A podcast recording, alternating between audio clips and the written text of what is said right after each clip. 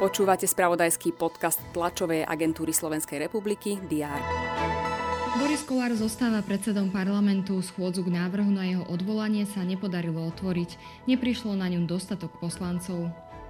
Najmenej tri osoby prišli o život v západoukrajinskom meste Lvov potom, ako raketová strela zasiahla obytný dom.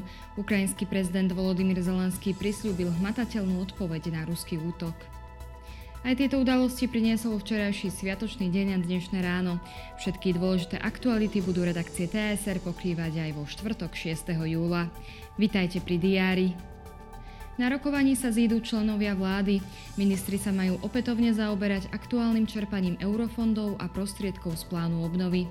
Na stole majú aj návrh na vydanie osvedčenia o významnej investícii na projekt výrobného závodu pre zásobníky vody v Rímavskej sobote.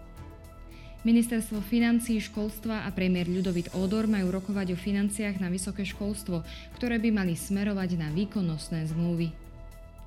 Čiernom balogu predstavia renovovaný historický vagón. Podujatie sa koná pri príležitosti oslavy výročia Čiernohorskej železnice. Uplynulo totiž 40 rokov od príchodu prvých dobrovoľníkov. V bruselskom sídle NATO sa stretnú šéfovia diplomácií Turecka a Švédska. Rokovať budú o žiadosti Švédska o vstup do aliancie, ktorú okrem Turecka blokuje aj Maďarsko. Rada OSN pre ľudské práva rokuje o situácii v Mianmarsku. Cyklistické preteky Tour de France pokračujú šiestou etapou. Ide o prvú etapu s horským dojazdom. Dnes bude prevažne oblačno, miestami sa môžu vyskytnúť prehánky alebo búrky. Teploty vystúpia na 23 až 28 stupňov. Ďalšie dôležité udalosti nájdete v spravodajstve TSR a na portáli teraz.sk.